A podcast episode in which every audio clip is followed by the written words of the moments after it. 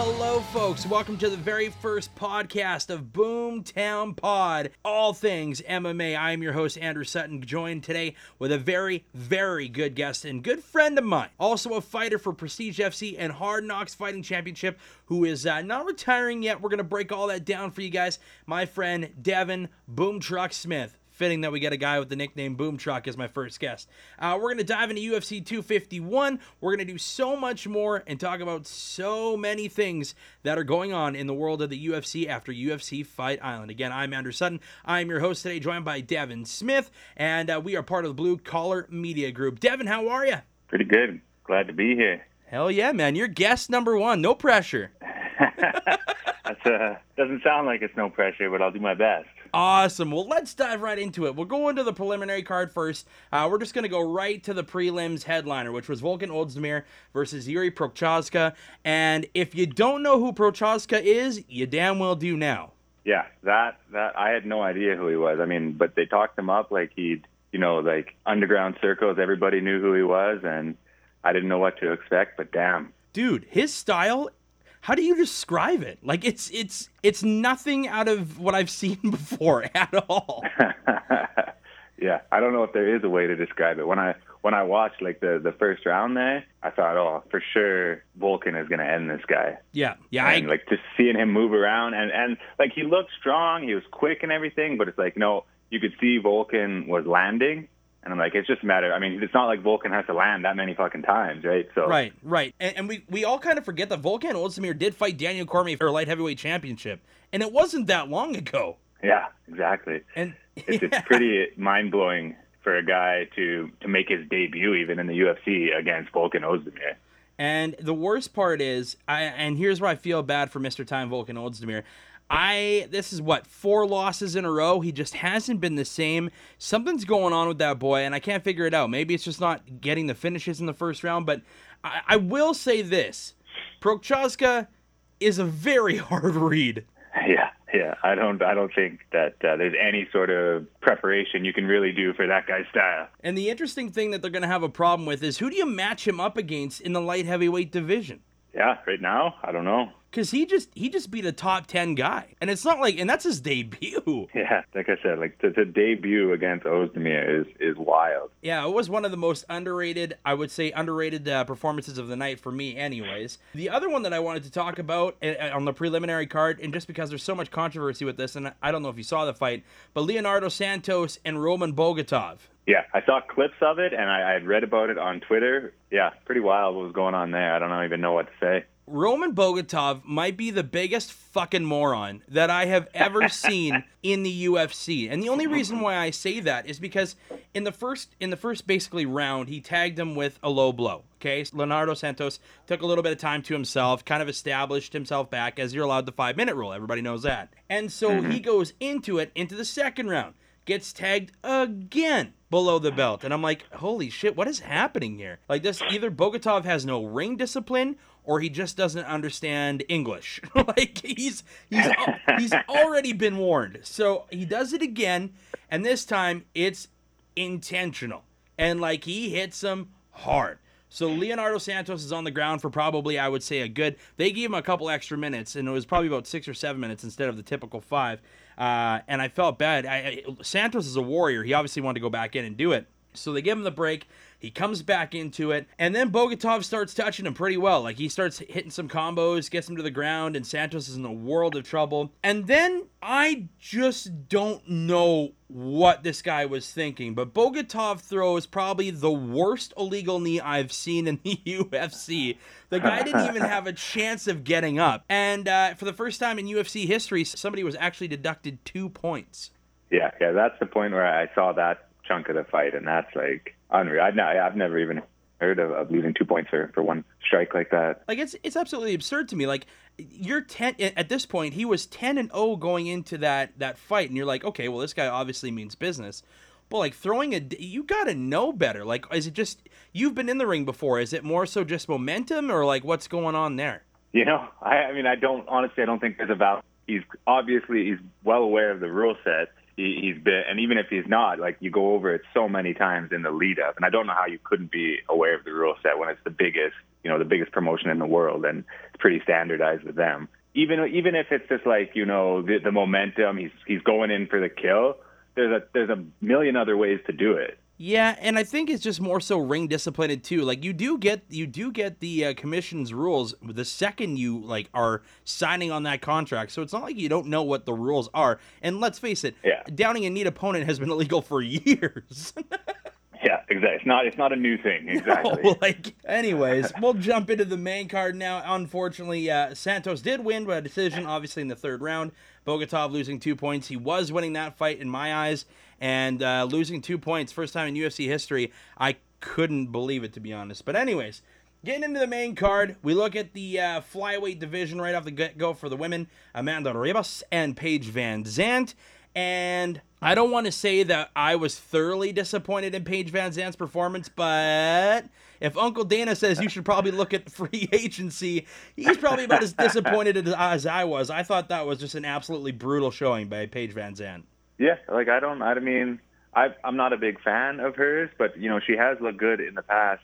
And I figure I don't know if it's difficulty in in proper training with all the the injuries she had with her arm, but I, she had to know what she was up against. And you'd think, I mean, was is Ribas that much more skilled? I don't know. Yeah, Ribas is a Ribas is a bit of a killer, and she's fun and she's like an entertaining person, so that could be really good for Uncle Dana and them to capitalize on. Because even during the fight, you know, she was active, she was hyper, getting into the cage, she was having a lot of fun, and even after uh, post fight conference there with Anik, she was just like bubbly, not the best English in the world, but uh, she was having fun in there, and she just made Paige VanZant, who is a UFC veteran, make look look like chump change. Yeah, like it, it didn't even look competitive. No, and and when Uncle Dana at the end of the press conference uh, says, you know, Paige should look elsewhere, my assumption is that Bellator is going to throw all the money at her. Paige is a walking sponsorship, I guess you could say.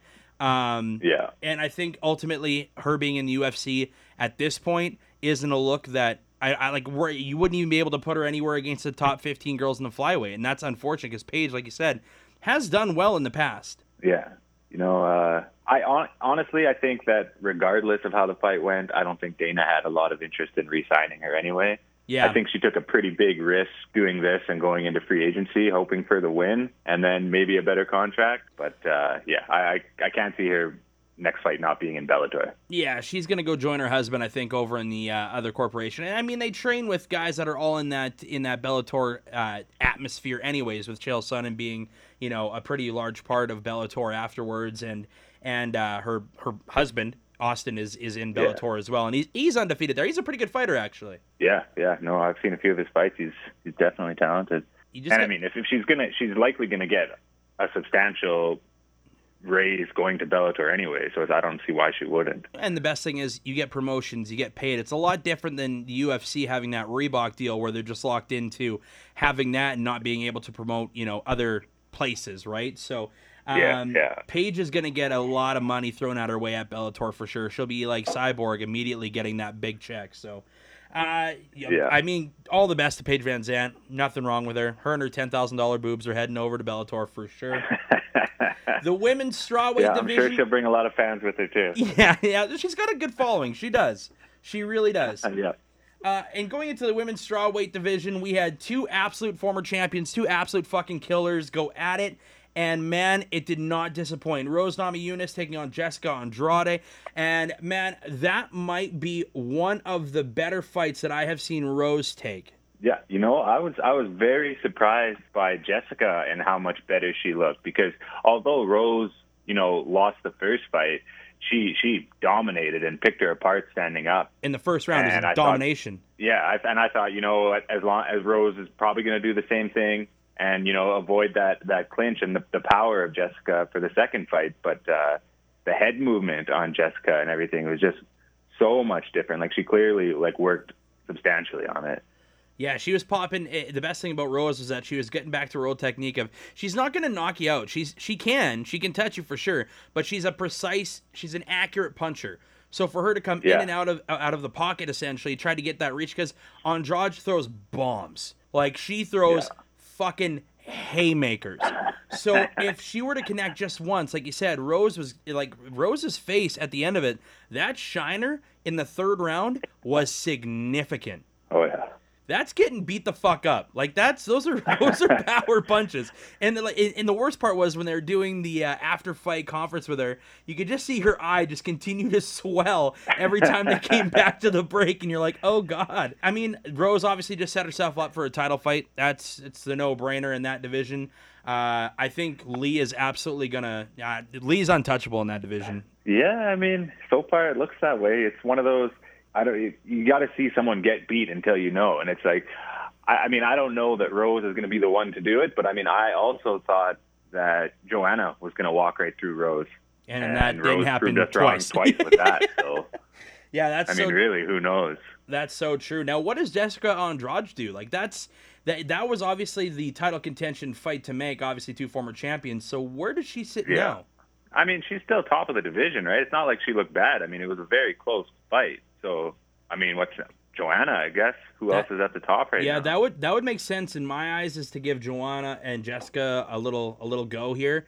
And whoever obviously wins that will obviously face the winner of the Namajunas and Lee fight. But I guess we'll see in time what Uncle Dana does because it seems standings don't really count for much these days. Yeah, especially with the shit going on now, it's more like uh, who's available. Yeah. Do you have COVID? No, you're in. Like it's basically yeah. how it goes. Speaking of guys that shouldn't have been in title fights that got a title fight, well, we got our first title fight of the night in the bantamweight division. Peter Yan versus the former champion in Jose Aldo. And let's face it, folks, Aldo isn't the same Aldo that we've known and loved forever.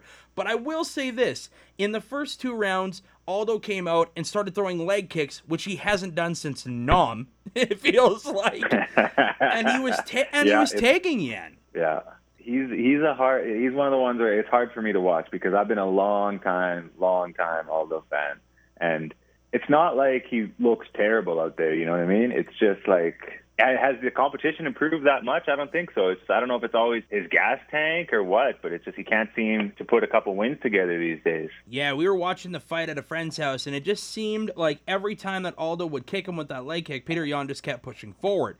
And and Peter Yan is a, is if you don't know him, he's a killer, folks. He I want to call him like in the WWE. There's Randy Orton. He's like the Legend Killer. That's his nickname, right?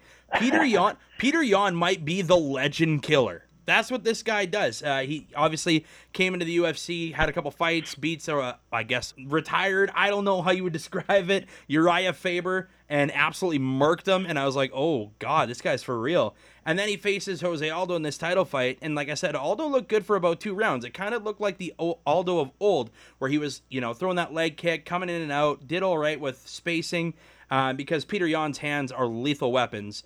So he kind of yeah. respected that, and then Yan just third round took over. Yeah, once once once it was into the third, you could tell there was not no coming back for Aldo as, as Peter started to just pick it up, and Aldo was slowing down. And honestly, it was hard to watch. Yeah, it was. It really, really was. And I think uh, you know Jose Aldo himself is saying like he wants to do another fight and wants to run it back. And people have mentioned Cody Garbrandt and Jose Aldo. And I was like, well, that makes no sense for Cody Garbrandt. like, Jose Aldo has lost three of his last four fights, and Cody Garbrandt finally won one of his last four fights. So it's kind of it's it's kind of like ah, it's not, I don't know if it's a matchup to make, but if Jose Aldo plays against Cody Garbrandt, I'm telling you right now, it's not going to be good for Jose Aldo. Yeah, I'd like honestly, I'd like to see Aldo go back to featherweight.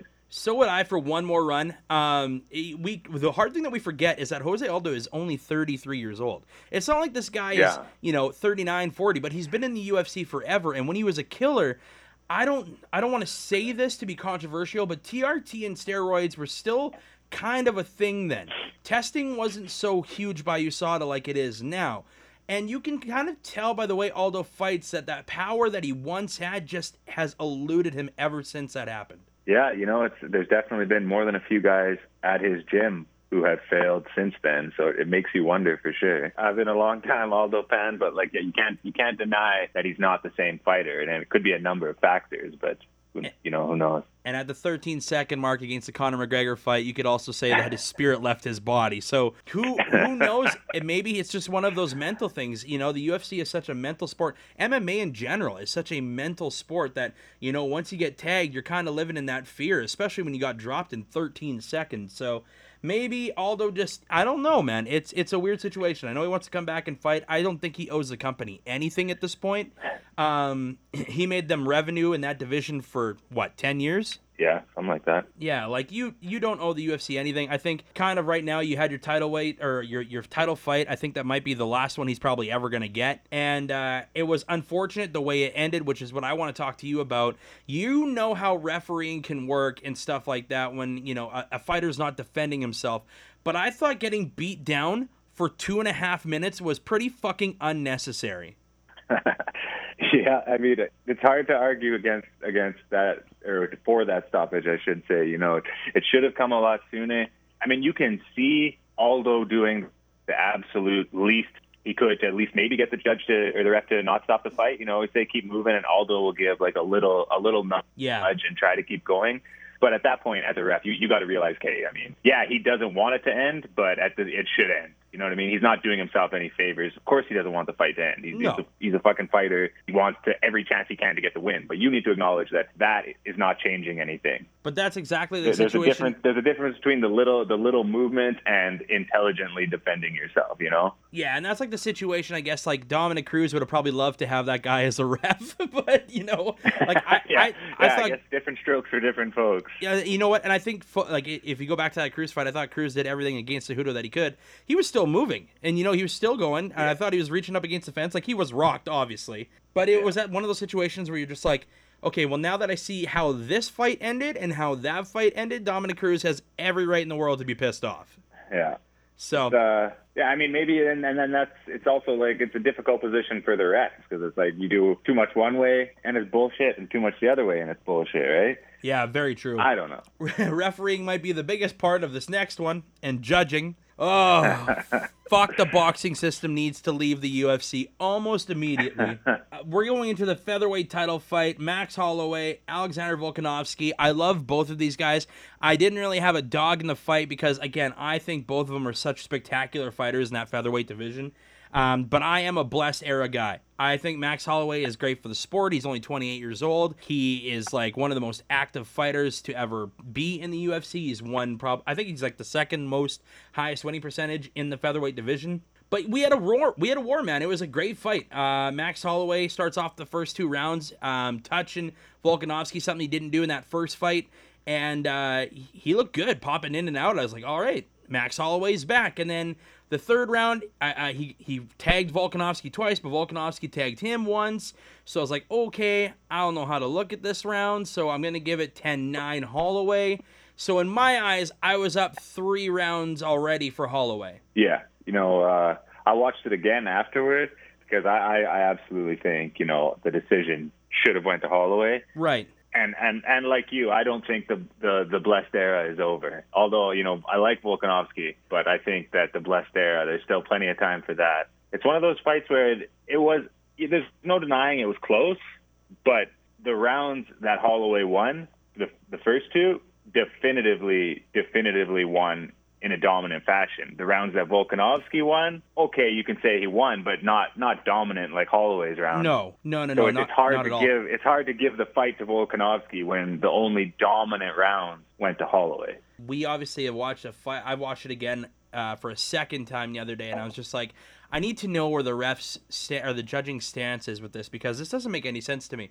Like Volkanovski, yes, at the very end of round five, got that takedown, and I looked over at my buddy and I said, "Fuck." This is going to happen. Volkanovski's going to retain because of that last takedown. And it's not like he did anything on the takedown.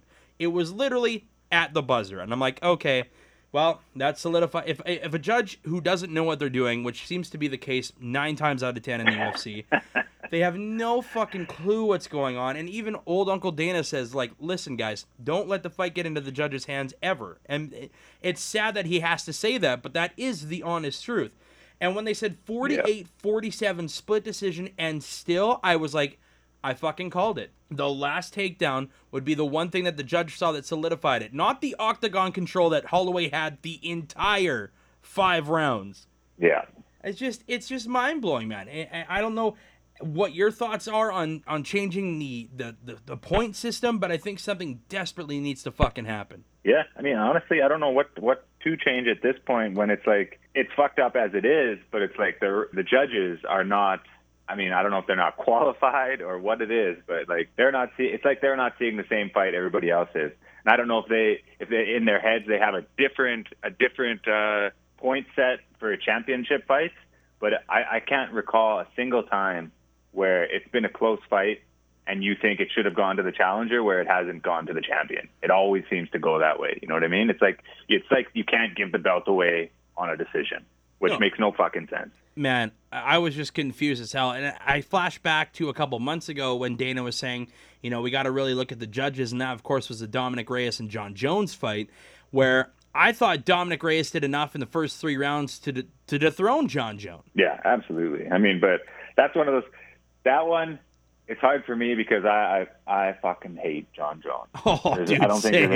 like I wanted to I wanted to stop you earlier and say, wait, hey, hey, the biggest piece of shit in the UFC is not is not is Jon Jones. Oh, Okay, there can be dude. a close second, but I don't care how many illegal shots a guy throws. It's Jon Jones who's the biggest piece of shit in the UFC. Oh, dude, this guy. Oh man, we're gonna get into him right after we talk about the main event because that I want I want to end on our mutual hate for that guy. Um, so we get into the main event. Obviously, Volkanovski retains the featherweight. We go into the main event. All the hype on Street Jesus. I mean, the guy just got put on the, t- the cover of UFC 4 earlier in the day, so he's probably riding a pretty big high. Uh, him and Kamaru Usman are in the title fight. Uh, Kamaru is yeah, Marty Marty Usman is uh, he's a great man. He's a great wrestler. He's a prestige fighter. His his precision when he touches you is so fucking accurate. And then he goes against Street Jesus, who at you know his 40th professional fight finally gets a fucking title fight, and you could just see the outclass that one guy had over another. The Masvidal train, I think, took a slow fucking derailment. I'm not gonna say it's off the tracks, but it's been hit pretty hard. And uh, people are realizing that this guy is, uh, as an Usman, is the real fucking deal. Yeah, I mean, it wasn't a great fight, but it was it was it was pretty dominant. You could just see the strength of, of Usman, and, and Masvidal just didn't at all have an answer for it, Yeah, which he- is unfortunate because I, I mean, I think for the most part, people were hoping Street Jesus pulls it off, right? Yeah. I I think the one thing that we have to really look at in that situation is that, okay, Kamaru was training for Gilbert Burns. And if that fight would have happened, I think Burns actually wins that fight um, because Usman, for some weird reason, just looked fucking gassed. Yeah, I mean, I would I would have liked to see. I don't think it would have been the same draw, but I was definitely excited to see Burns and Usman go at it, and just just because of the way how dominant Burns was against Woodley. Yeah, that's I exactly that, it. Yeah, he's got he's got a pretty good shot. And so Masvidal now, I think there's so many things that get thrown at him, but he obviously wants that rematch in the worst way. And I and I would say to his credit, I'm not a I'm not a huge Gamebred fan. I think he's he's good for the sport. He's a he's a marketable face right now. Um, but at the end of the day, like he just got, like I said, completely outclassed. But for him, I think it's unfair to say that he had a great shot at this taking the fight on six days' notice, having to fly from L.A. or Miami to L.A. to Abu Dhabi, all this testing that went down as well. Uh, his coach Mike Brown tested positive for COVID, so he couldn't be there to give him the advice that I'm sure certainly Masvidal needed, um, especially with camp being only six fucking days. Yeah. Uh, you know, I don't, I don't understand. Kind of, it's like Masvidal. I feel like has been around long enough that he should have been prepared. You know what I mean? Like, how often do these fucking fights fall apart? What was he doing in that time? Where like he should, I feel like been training, but I don't. I mean, I think given his performance, I don't think that was the case, right? Well, and he, I mean, he had a good first round, and I don't, I, I can't recall a, a round where Usman has lost except for that first one with Masvidal. Yeah, he I lost think that he looked first round. good. Yeah, I think he looked good, and and I think to his credit, he he did really well while he had the energy uh, at defending the power and the takedowns of Usman, which which I I thought that he he was going to be able to do regardless because I mean this is a guy who was training to fight Ben Askren, Right. And had it not been that knee, I mean, he had to anticipate a strong wrestling fight, right? So he that's something he'd been working on. And I mean, one of his best friends and you know often training partners is Yoel Romero, and it doesn't get much fucking scarier in Oh in the wrestling and, and just all around world than Yoel. So Oh. like I, I feel like he could deal with that kind of uh strength and pressure from Usman. Besides defending for that first round, he just he didn't have an answer. And it's funny because Dustin Poirier, again, one of their training partners in that gym, said, you know, yeah, he's been working with Masvidal because they're sparring partners, and he said, man, Jorge's been training But to me, I think the most significant part of that is, yeah, he could be training, but he also is 20 pounds heavier than he was going into that fight. So when you're training, like you know more than anybody, being a fighter, that weight cut can be gruesome, man. 20 pounds is a fucking lot. Yeah, yeah. I mean, and I think that was one of the first times where you hear. I didn't have doubts about him making the weight because he's never missed a weight in a fight. But I think it was the first time where you hear afterward, where he's like, you know what, that was that was a pretty fucking hard cut, and and of course it was. But it's like when you have, I feel like if you're any top ten fighter and you have a title fight in your division coming up, be prepared. You know what I mean? Because at this point, when you see like uh, who was it that Joe Soto fighting for Yeah. the uh, bantamweight title, you know they'll the UFC will call up literally anybody to save with one of their main card fights, right? Yeah. So why not fucking be prepared? And I think every fighter that has either fought in the last four months or five months has, you know, even if you've lost, I think the training has almost been almost immediate because, like you said, you never know what the pandemic, which way things are going to go, um, how fights are going to be placed, where you're going to end up. Like we said, uh, Gilbert Burns test positive for COVID the week of the fight, and all of a sudden it's like, okay, well, we got to shuffle something, and Masvidal's like, yo, homie, pay me and I'll come out. So it's like Yeah. he he got his he got his pay. Uh, I think they said 1.2 million dollars altogether. Oh, Final that what it was? a final paycheck for Jorge Masvidal. So that's not bad.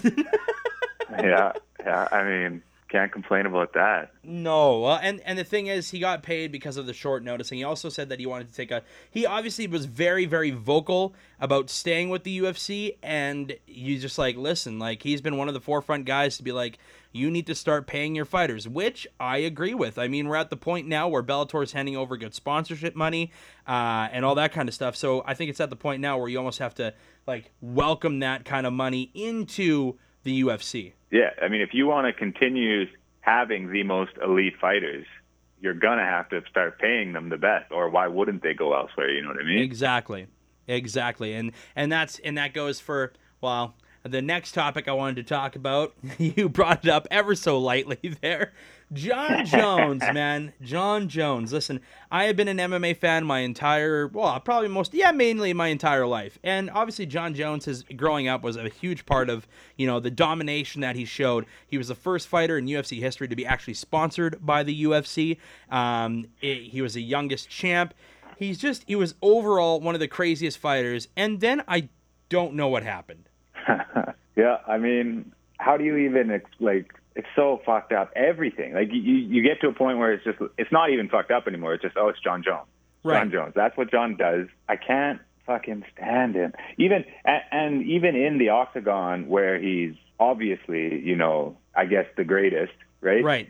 He doesn't. I don't know. The way he puts things together is so fucking frustrating. I can't even wa- like. I, I watch fights because I want to see him lose every fight. Oh, I think you and I are in the exact same boat. Jon Jones is on the card, 60 bucks. I guess I'm fucking buying it because I want to see him lose. I don't. I don't want to not buy the one where where Jon finally fucking gets his ass knocked out. That'll be You the one. That'll be the I- one where you and I are sitting down somewhere and we're like, ah, fuck it, Jon Jones is fighting, and then he'll lose. Yeah, exactly. but it seems like at this point, it doesn't look like Dana White is very hesitant on bringing Jon Jones back. Yeah, I don't. I mean, if if it's done as much as he's done and still come back, I can't see. I I literally don't know if there's anything that he could do to not be allowed in the UFC. Like it's just Well, he's a staple of the UFC, and and nothing will change that. The Jon Jones timeline all started way back. I think it was like UFC maybe 180. What was it? 182 when he was supposed to face. Who was he supposed to? Chael Sonnen was supposed to be the fight that day, and he just pulled out of that card and was like, "Yeah, homie, uh, I'm not fighting." And then the whole card got canceled, and I was like, "Uh, Yeah. okay, I guess that's what we're doing now." So don't fuck fuck all the other fighters that have been training for this fight, Jon. Whatever. And so my hate for him kind of started from there. And then, of course, you know, being high on cocaine, running into a pregnant lady, fleeing the scene in a vehicle, leaving cocaine, a gun, and something else behind. You know, it's just like you want to root for him because in the octagon, he is hands down the greatest performer of all time. He and GSP are one two. There's there's there's no denying that. Their styles are so fucking good. GSP being the greatest wrestler I think to ever step foot in the octagon, and Jon Jones just the unpredictability of the way he fights. But then he starts doing all the shit outside of the UFC, and you're like, fuck, man, figure it out. Like, who is in your corner? Are you not a man of God? Isn't that what you preach on people? Yeah, and that that's another like huge frustrating fucking aspect is how fake he is. You know what I mean? If he could just if he was just honest and the heel, I probably would. I mean, he's still a piece of shit, but I'd hate him less. You know what I mean? It's like uh, you're open that you're a piece of shit. You're aware of it. Okay, but the fact that he all constantly tries to preach, like how many times has he has he been a changed man now? You know, dude, it's like the forty eighth time. Always back to the same shit. Yeah, and then he like gets he, he's lost his title three times, but never for having lost a fight. Yeah, it's fucking ridiculous. It, it he's and the only person who can beat Jon Jones is Jon Jones. Like and, Yeah. and and that's and that's honestly the biggest truth that comes out of any of this is that he can't he doesn't lose in the octagon, folks. Like I said, the closest thing I've seen him to a loss was Dominick Reyes, and you could tell by rounds four and five, Dominick Reyes wanted no part of that anymore. but Jon Jones Yeah. was uh, such a moron. You have the world in front of you. You have everything handed to you on a silver platter from the UFC, from sponsors, from you know your brothers in the NFL, and then you know like you just you pop positive for having steroids in your system. Like what the fuck else, man? Yeah, I don't. I mean, you know, you know, one thing exciting, and obviously now is not the time, given it was just his debut. But from from this past card, I wouldn't mind seeing eventually that Jiri give Jon a give Jon a shot. I think you would he's, give. he's pretty. uh He's pretty got that fucking weird style himself. He's got stupid long reach, just like Jon, and that's where Jon historically has had trouble. You know, with guys like Gus and like Reyes, who who are are similar in size and to him. So Yeah. I think yeah, that'd be that could be a potentially great fight. And not taking anything away from Daniel Cormier, who obviously faced the guy a multiple multiple times. But Dan Cormier is also only five eleven, and he's facing Jon Yeah. Jones in that division, who's six foot four. Like, it's a huge, huge height difference. And I'll give Cormier credit in that last fight that they did have. Like, he was touching him. He made sure that he was like he made sure Jon Jones knew where he was, and then of course that leg kick that just, oh, you could see Cormier's soul leave. But uh, it's just it's one of those things, man. Like again, like we said, the only thing that can beat Jon Jones is Jon Jones. Uh, I think for the sake of the game, um, he still hasn't announced that he wants like he stripped his title. If anybody watched the fights this past weekend, he was very active on Twitter, making sure that everybody know knew his two cents.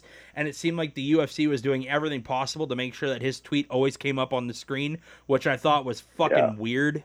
You know, like is he even a contract fighter at this point? I mean, how do you know anything? I mean, Jon Jones is probably probably not officially because they've got to distance him, themselves from the shit he's got going on. But he's always he'll always be a, a UFC guy, and they'll always work with him. I think whether it be behind the scenes or in front of the scenes, I don't think Jon's ever worried about that. No, and like I said, he is he is probably the second one of the one of two the greatest fighters that ever stepped inside that octagon. And it's going to be such an unfortunate thing when it comes down to Hall of Fame stuff because the guys who have been entered in the UFC Hall of Fame are pioneers of the sport who never did uh, like shitty. You know, they weren't horrible people. They didn't run over pregnant Yeah. girls in cars, man. It wasn't something that these guys have done. Like you look at the, the list of Stephan Bonnar, Forrest Griffin, GSP, uh, you know, even Bruce Lee being thrown in there a couple years ago. It's just it's Yeah. uh, it's just one of those things where I can't see Jon Jones getting into the Hall of Fame. I can because of his resume; it speaks for itself. But all the stuff that he's done outside of the octagon, poor Dana, man, poor Dana. yeah, who, uh, I'm, I'll be glad when it's over, and, and and I'm hoping that it's not over because of his antics outside of the octagon. As much as I hate seeing him fight, I, I want to be a time. I want to see him lose. You know, I don't want him to go out losing to himself. I want to see him lose to someone else, and then he can kindly fuck off. I couldn't agree any more on that one. So, Devon, what's in store for you now? Are you are you teaching? Are you coaching? What are you doing, man? Right now, you know, parenting. Sick.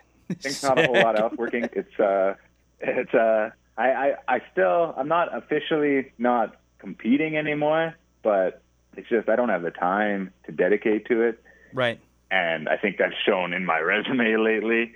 It's just uh, it's uh, one of those things where it's like I'm still I mean I'm thir- I'm about to be 32. I don't feel physically like I'm I'm any different or I lost anything that I've had you know in the past 10 years.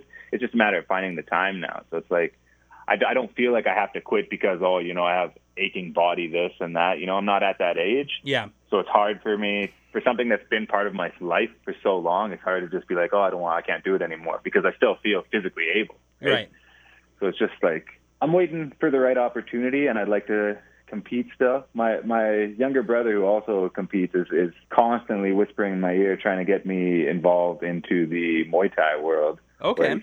Does that something? I, would fare, fare a lot better just because I've I've dedicated a lot more time specifically, and that's always always in the cage. My weakness has been uh, the ground game. Right. I, I mean, initially I only got into MMA because after after I came back from Thailand, living there for a year, there just there's not there wasn't a lot of Muay Thai and kickboxing opportunities in Canada, and that was you know about uh, 2009 where things were really started starting to boom for for MMA in Canada right. and all the different promotions. So that that was really the only opportunity. So I took that. But yeah, it's it's something I'm still interested in. So we'll see we'll see what happens if I can. I mean, I just had had another daughter here in uh, March, so it's not like I've got any any more time. So we'll see. Who knows? Right, that's a huge thing. Uh, mainly, the, the biggest part for you is, like you said, the, the resume as of late has been a difficult one. But uh, I've I've seen I've seen Devon fight before, folks. He's got very powerful hands. That is one thing that I can say that doesn't elude you at all. The ground game, like you said, well, yeah. I mean, it, it needs work, but I feel it like leaves you're, something to be desired. Yeah, I feel like you're the guy though that if you do practice that Muay Thai with your brother, that you will come back and elusive fighter. And like I said, if you're not having any reoccurring injuries and you're 32, I mean things look on the up and up for you. And uh, we here at Boomtown really hope that uh, our boy the Boom over there uh, ends up back in the uh, the octagon very soon, man. We can't thank you enough for doing this, dude. And uh, if you have any socials, where can people follow you, man? Uh, right now, Instagram, Mr. Boom Truck. Not it's not a ton of MMA related stuff anymore, but you know, check it out. I mean, like I said, it could be anytime um, with the right opportunity coming up. So who knows? Dude, wherever you are, we'll be in your corner. I'll be there to make sure that uh, I'm your corner guy. We'll make sure to have some fun, and uh, yeah, win, sure. win, win or lose, we'll have a good time. We know that for sure. We've done it before. We'll do it again. Definitely. Awesome, man. Thank you for joining us on the podcast. And uh, again, guys, that's Devon Smith of, of course, Prestige FC, former Prestige FC fighter, and Hard Knocks Fighting. Thanks so much, man. Thanks for having me.